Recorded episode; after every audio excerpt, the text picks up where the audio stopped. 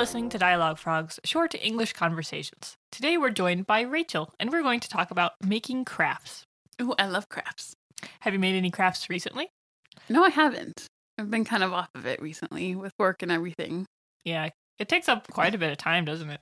It does, depending on the project and your skill, what you're trying to make.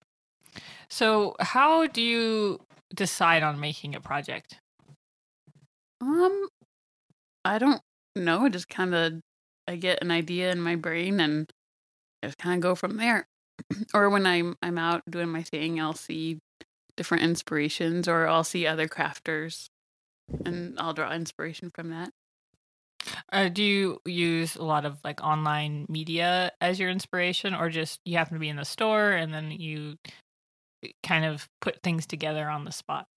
Mm, uh, I think it's a mixture, 50-50 mixture. The internet's definitely a good place to. It's an easy resource. As I'm just lounging or eating lunch, I look on the internet and I just kind of put it in the back of my brain to make later.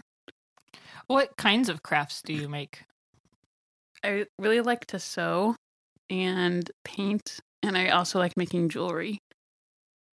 What have you done the most of recently? Um, probably sewing, just because it's easy to get into it and step away from. Just do a few seams, put the sewing machine in a corner, and kind of walk away. No, really. How how old were you when you first started sewing? I think I was around eight or nine. I was pretty young. That's pretty young. Just old enough to have control of all my motor skills. And I hope so at the age of eight. yeah, and be able to kind of piece things together and know what I wanted the finished product to look like. And you've been sewing since then, Mhm. on and off. Yep.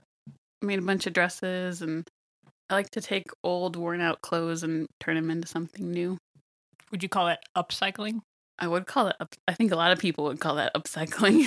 it's kind of a popular thing to do. And it's very frugal. It saves you money. That's true.